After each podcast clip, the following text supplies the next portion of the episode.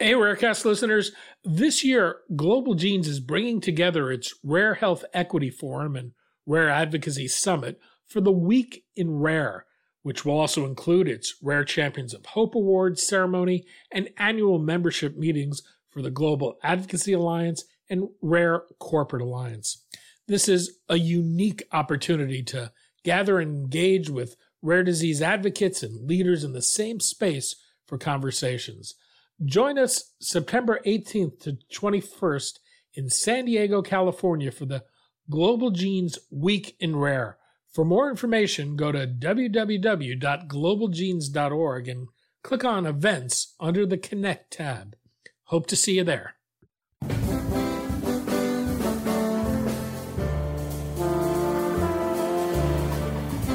I'm Daniel Levine, and this is Rarecast.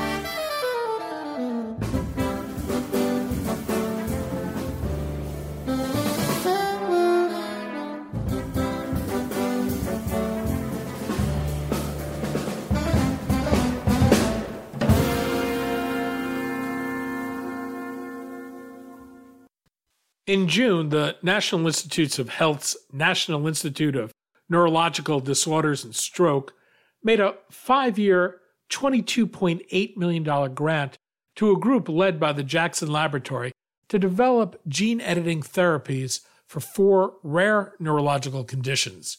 The use of a platform approach to develop therapies for multiple indications follows other efforts ongoing at the National Institutes of Health in the area of gene therapies.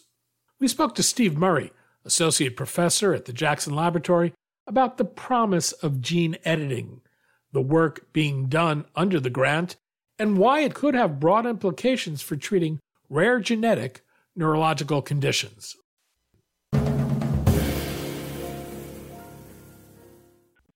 Steve, thanks for joining us.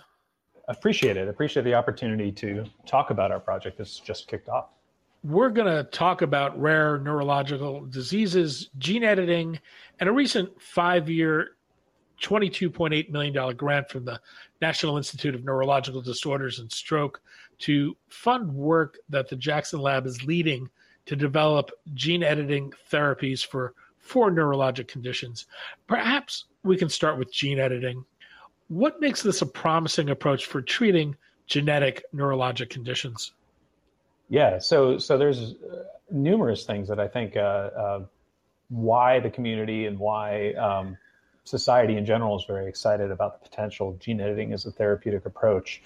Um, I think you know the really at the most fundamental level, what makes it um, promising is the fact that it it targets the underlying genetic cause of these rare diseases. So a lot of our therapies currently are treating symptoms. Uh, some of the more advanced gene therapies we have today can replace the missing gene. Uh, all of them, however, don't address the underlying fundamental reason why those uh, why those mutations cause disease. So I think where where gene editing comes in is it actually has the potential to change the genome and in a way that fixes that underlying cause. The other advantages are in some cases, and particularly the approach that which I'll tell you about more that we're taking, is it has the promise to be more precise than a lot of the other approaches that have been used. Gene therapy as a as a strategy has been incredibly successful.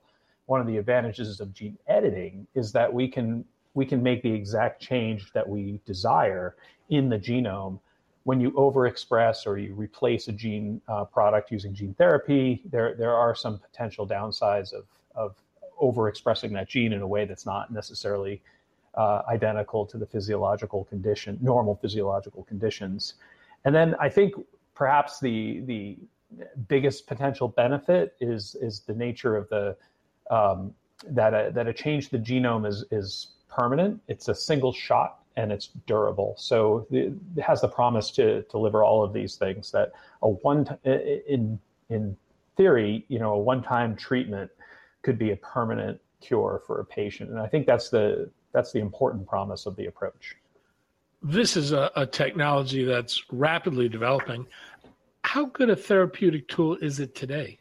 Right, right. So it's it's brand new as a therapeutic tool. I don't believe there are any approved therapies at this point. Uh, I think probably saw the recent news that CRISPR Therapeutics is moving its, uh, I think its lead uh, sickle cell treatment into the clinic, and that would be an ex vivo approach. Just to for a little to back up a little bit, the ex vivo approaches seem to be moving a little bit more rapid. This is that we take cells from a person, modify those cells, and deliver them back to the person. And this is similar to approaches that have been used for, for example, CAR T therapies for cancer. Uh, so this is obviously a place where there's been a lot of interest because we have that technology in place and that platform in place. However, in vivo direct somatic gene therapy or uh, gene editing therapies, those are newer. Uh, there are a number of really promising uh, clinical trials ongoing right now. So, for example, uh, Intellia Therapeutics has um, made some really amazing progress in collaboration with uh, Regeneron on transthyretin amyloidosis. Uh, they also have a, a, new, some really new promising clinical data on hereditary angioedema. So the, things are moving fast, um, uh, and a lot of these first generation uh, therapeutics are are uh, base using the basic nuclease activity of uh, of gene editing um, platforms that basically knock out a gene, for instance, or knock out or, or downregulate a target. Uh, but I think that's just the tip of the iceberg in terms of uh, the technology and, and how it could be used for therapeutics.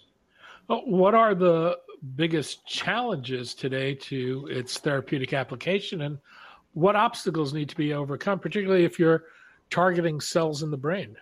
Yeah, uh, that's it, it is. I, I, at least in my estimation, um, probably one of the, is the biggest challenge. So I've been involved in a, uh, a delivery. I mean, I've been involved in a consortium for the last five years known as the Somatic Cell Genome Editing Consortium. This is a common fund and NIH supported program that seeks to advance uh, gene, gene editing as a potential therapeutic platform, but is really focused on you know, uh, uh, providing support to build the fundamentals. That is the technology, advance the technology in a way that allows the those who are going to translate it to to do better and and really one of the major emphases in that in that consortium was delivery. So getting the gene editing cargo to the cell of interest, doing so in a manner that is efficient uh, and also at the same time is is reasonably well targeted is the major uh, challenge thus far.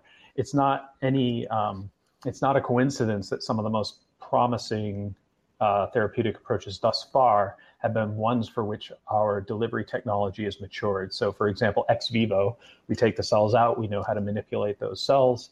Or in the case of Intellia's lead uh, uh, products, they're both targeting the liver. So, we're very good at delivering uh, lipid nanoparticles, for instance, to the liver. Um, and that's because that's just the nature of the uh, lipid nanoparticles is they, they migrate to the liver almost naturally. So, I think um, but however, moving from that to targeting other cells of interest is is a, of great interest in the field. I think is the biggest challenge right now. Um, the other one is is really understanding what we need to do in terms of uh, ensuring both uh, and, and, documenting and demonstrating safety and, and, efficacy.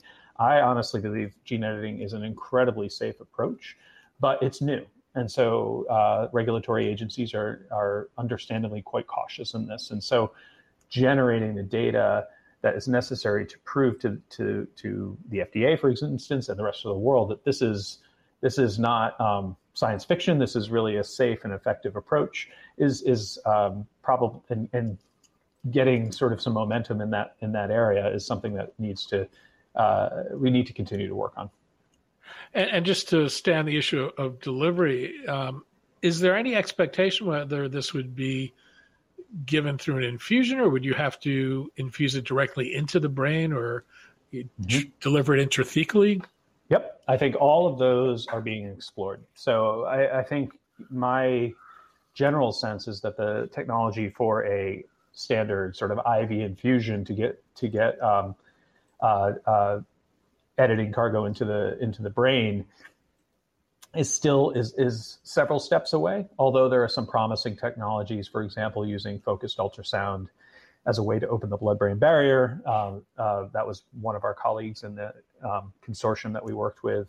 There are some areas that people are working on in that space. I would I would if I were to uh, speculate and project, I think intrathecal or direct intracranial injections, et cetera, uh, would be at least the first step in, in, the process of delivering directly to the brain. That's what we're using in our project. Um, and uh, the other major challenges around delivery is exactly the mode of delivery. So, what we've proposed in our project, and maybe we'll go into this in a little bit, but um, is to use a viral vector delivery. And that's because viral vectors have been proven safe and effective. There's FDA approved viral vectors for, as I mentioned before, gene replacement therapies.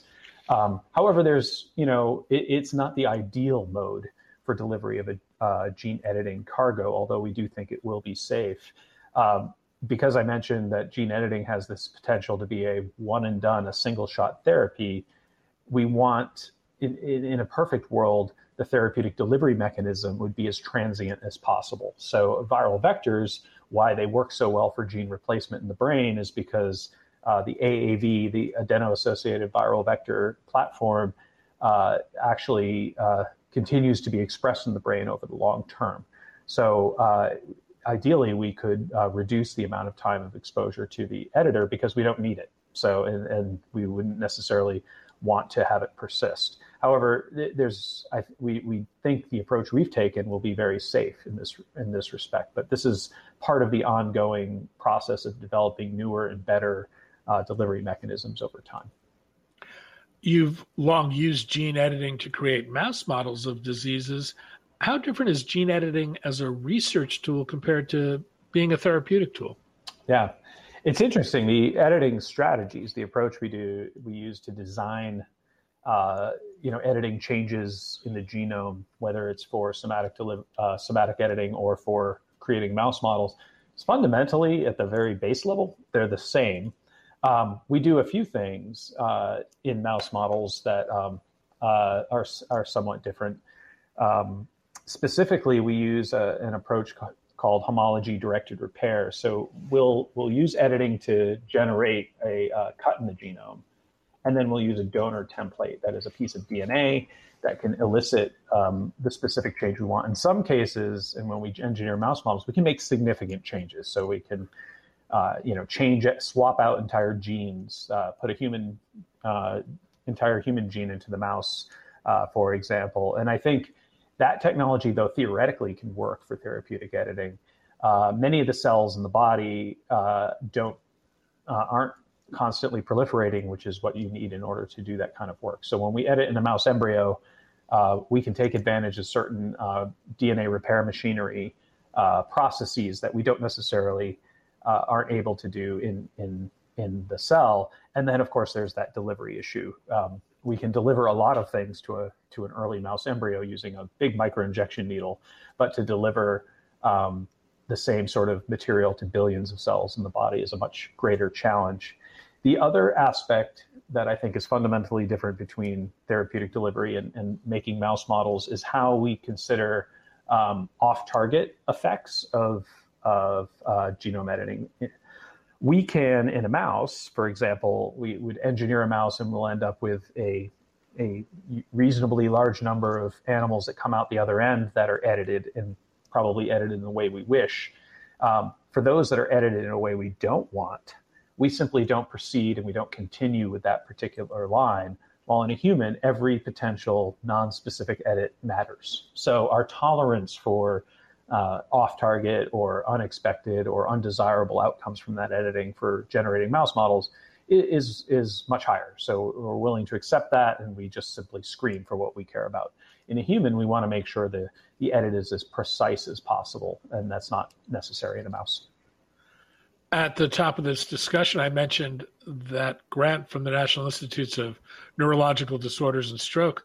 The Jackson Lab is leading this effort to validate new gene editing based therapeutic approaches for four neurologic conditions. How did this effort come about? Yeah, uh, it's an interesting story. So, the the lead principal investigator on this project, Kat Lutz, these are these four areas and neurological diseases in general. This has been an area of um, of her research for for a number of years. So she's led the development of a lot of these mouse models. She's also led the repository here at JAX that houses many of the mouse models, even if they weren't built here at JAX. They were built by other people, and then we distribute them. And so she's led a lot of the efforts to both characterize those models and use them in a preclinical setting. So, for example, our lead project or our trailblazer project, I believe is what we call it, um, is uh, for spinal muscular atrophy. And so she was part of the, a lot of the preclinical testing for one of the approved therapeutics for uh, spinal muscular atrophy right now. So we had the models. So we, we had the models, we had the expertise to characterize those models. What we needed to do is partner with some experts who understood the editing better than we did. So uh, we were incredibly fortunate to already have some ongoing collaborations with Dr. David Liu at the Broad Institute, and he um, uh, happened to already be uh, working on projects on all four of the disease areas that we uh, chose to include in this grant. And uh, we were fortunate enough to find a great uh, partner in in putting together this proposal. Um, and then finally, we we brought in an additional partner uh, who is an expert in the delivery, who Kat and myself have been working with for a long time. This is Dr. Stephen Gray from uh, UT Southwestern. So his expertise in, is in gene therapy. And so building those viral vectors that will allow us to deliver the gene editing cargo to the brain is his area of expertise. And also navigating uh, some of the early process, uh, um, uh, approval processes for moving towards a clinical trial. He's done that uh, a number of times in ultra rare disease uh, gene therapy applications. So it's really a great partnership with people we already knew, uh, place where we already had great models, place where uh, we already had editing, um, you know, proof of principle experiments underway, whether they're both in vitro or in vivo. Uh, and so we really, you know, sort of the planets aligned in, in a perfect way to come up with this proposal. What are the conditions you'll be looking at, and other than being neurologic, are there shared features between them? Yep. So so all of so the the four um, areas are, as I mentioned, spinal muscular atrophy, and this is our Trailblazer project. Uh, this is the one for which we're we have the most we're most advanced, I think, in in sort of moving to the clinic. So in this case, there was actually uh, a really fabulous publication by uh, David's group, led by Mandana Arbab uh, using a, a, base editor to treat uh, spinal muscular atrophy. So that uh, that's our preliminary data. That's the the data that allows us to you know at least anticipate moving to um, a, a, application for a new drug or for an investigational new drug in the five year window.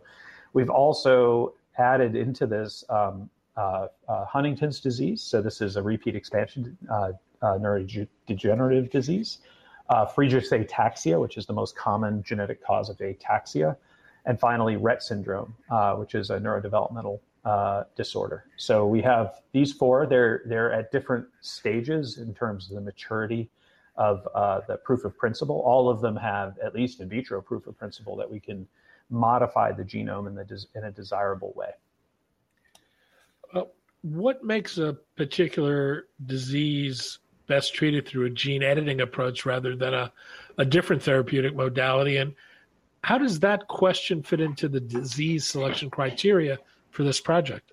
Yeah, I, I think um, in many cases, so one of the, the major features um, that uh, really supports a gene editing approach is that the disease is caused by a discrete number of specific mutations or um, would be alleviated by a relatively discrete number of types of edits. So, for example, there are uh, ultra rare diseases or other rare diseases that are caused by uh, a single gene, mutations in a single gene, but there aren't necessarily common mutations in that gene. There's many mutations in that gene, and they're all different. And that's a little bit harder for, to to attack from using a gene editing approach, at least the gene editing approach that we're using, because each mutation would need a separate uh, strategy associated with it. For these four, it's it's the same mutation in all cases, or in most cases. In Rett's, we've in Rett syndrome, we've selected uh, a, a, small number of more common mutations, but for uh, SMA, uh, Friedreich's ataxia, and Huntington's disease, there's a single target that we can go after, and I think that's that's one of the key criteria.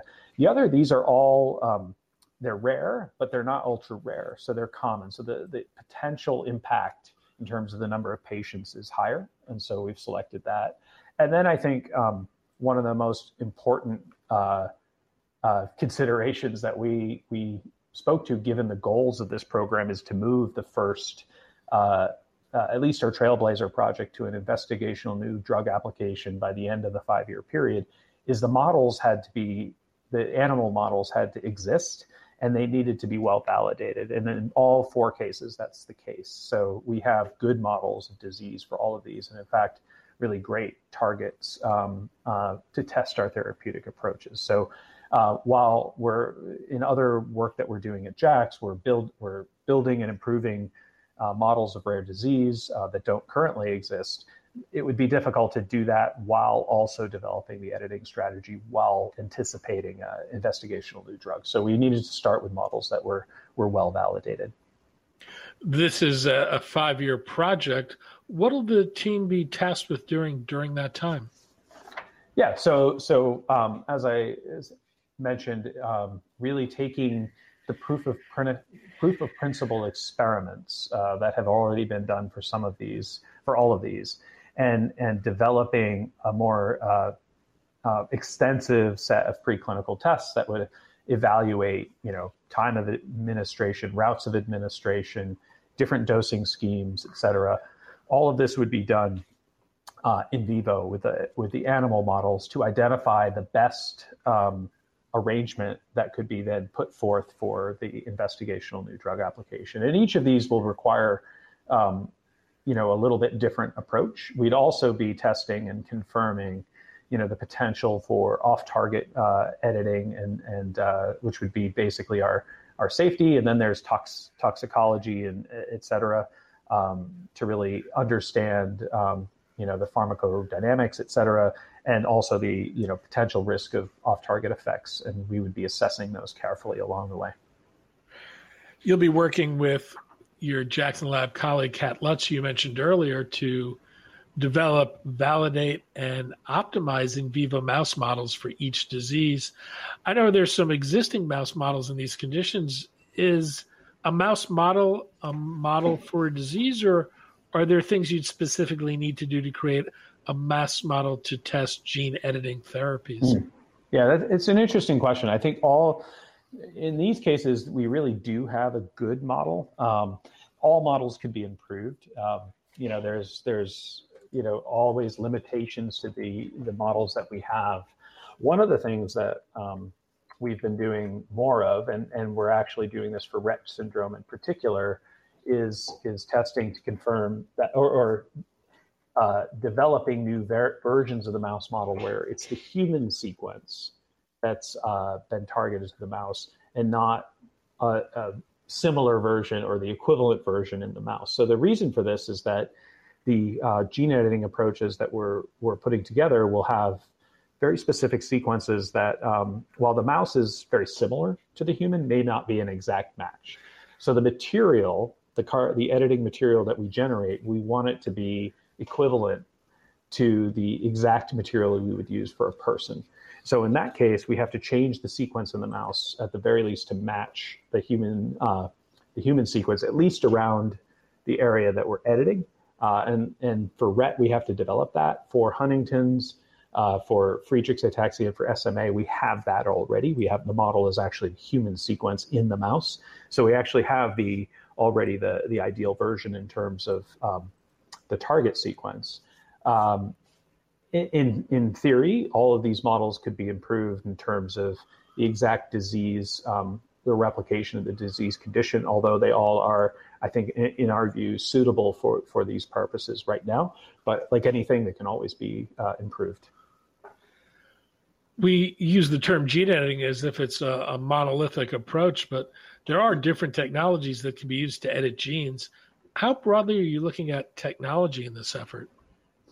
Yeah, so so we're we're fairly targeted in what we've proposed to do. We're using, uh, and, and I think that's a really important point is to note the gene editing is a is a fairly broad space, um, and probably should have brought this up at the beginning. But uh, our focus in this pro- project is to use um, both uh, what we call base editing, and this is a technology developed by the Lu Lab uh, that allows uh, specific modification of either uh, uh, an A base or a C base and changing it to either um, a, to a G A to G or a C to T. So these specific changes um, that don't involve, and this is important, don't involve a double-stranded break in the DNA.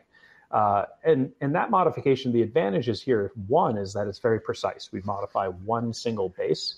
And secondly, that the double-stranded break approach has some um, potential caveats with it that uh, we think uh, the base editing approach helps to overcome. That, be, that being said, I think um, you know a standard CRISPR nuclease approach, as I mentioned before, there are, are multiple projects heading th- through the clinic right now, and they seem to be incredibly efficacious, efficacious and, and safe. So uh, while we, we see base editing as um, providing greater precision, uh, I think all of the approaches are are incredibly promising uh, in total. So um, the other approach that we're adding to this is, is a newer technology, also from the Lu Lab, called prime editing. So prime editing is is exciting because it allows you to do more than just change that single base, or it allows you to make base changes uh, that aren't um, just uh, C to C to T. So, for example, you could change a C to G, or you could change uh, a T to a to to a to a G, for instance. So transversions uh, are also possible with uh, with uh, prime editor editing. Although Lu Lab's also developing base editors that can can do some of this as well. But we think um, having this portfolio of uh, potential editing approaches that don't require a double-stranded break are, is a really great advantage. Um, continuing to and and one of the things that uh, I think is very clear is that the technology is advancing. It's a five-year grant. I anticipate that you know new discoveries will will emerge during those five years that might be incredibly uh, suitable for our project, and we could try to incorporate those in, particularly for not maybe perhaps not the SMA because that one has to get to an I or we, we intend to get this to an IND in, in the five year period, so not a lot of time to pivot. But for the other projects, I think we have that opportunity to sort of reassess.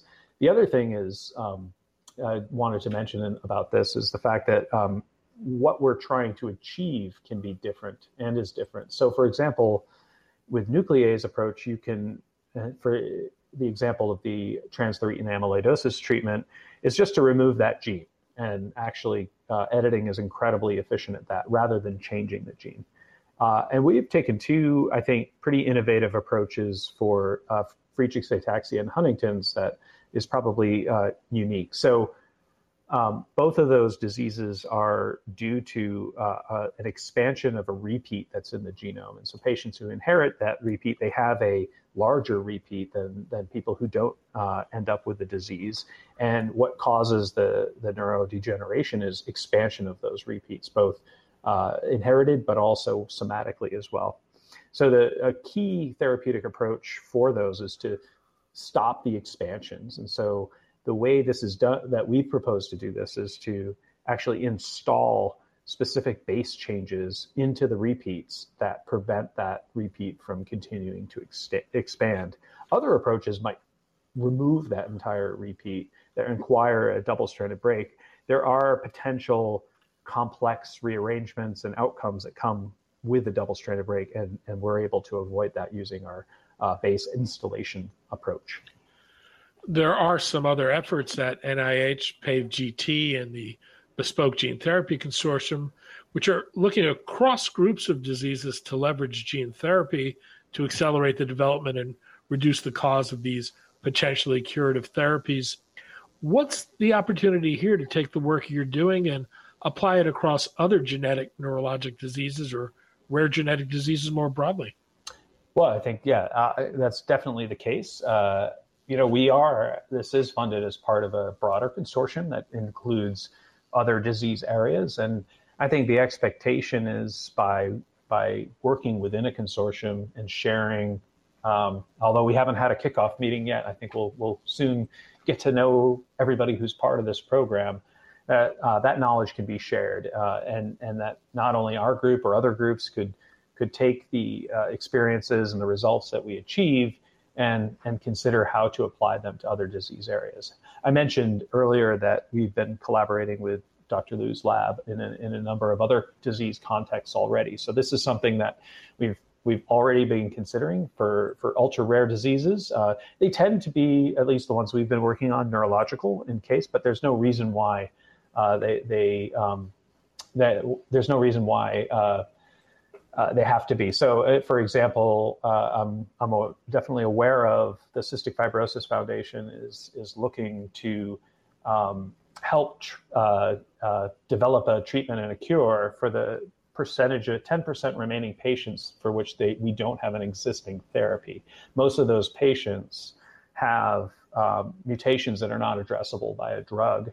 And so they're they're eagerly looking to the community for, for research proposals and funding research proposals to apply base editing and prime editing and other gene editing strategies in order to to target those remainder the remainder of those mutations. So that's just one space, but there's many others. Uh, I mentioned sickle cell disease, for example, was one that uh, CRISPR Therapeutics is working on now. There's many other groups working on those uh, on on sickle cell and on other uh, hemophilias, et cetera. So there, there, there's a lot of interest in a lot of space, a lot of space disease areas.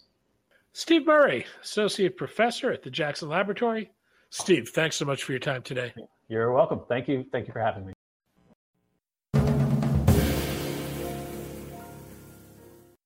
Thanks for listening. For more information about rare disease and to connect to the rare disease community, go to globalgenes.org. To keep up on the latest news and trends affecting the rare disease community, be sure to visit raredaily.org. You can subscribe to the Rarecast RSS feed through raredaily.org or through SoundCloud, iTunes, Stitcher, or your preferred podcast manager. The Rarecast is produced for Global Genes by the Levine Media Group. You can also find our podcast, The Bio Report, on these popular podcast sites. Our theme music is composed by Jonah Levine and performed by the Jonah Levine Collective. We'd love to hear from you. Drop us a note at danny at levinemediagroup.com.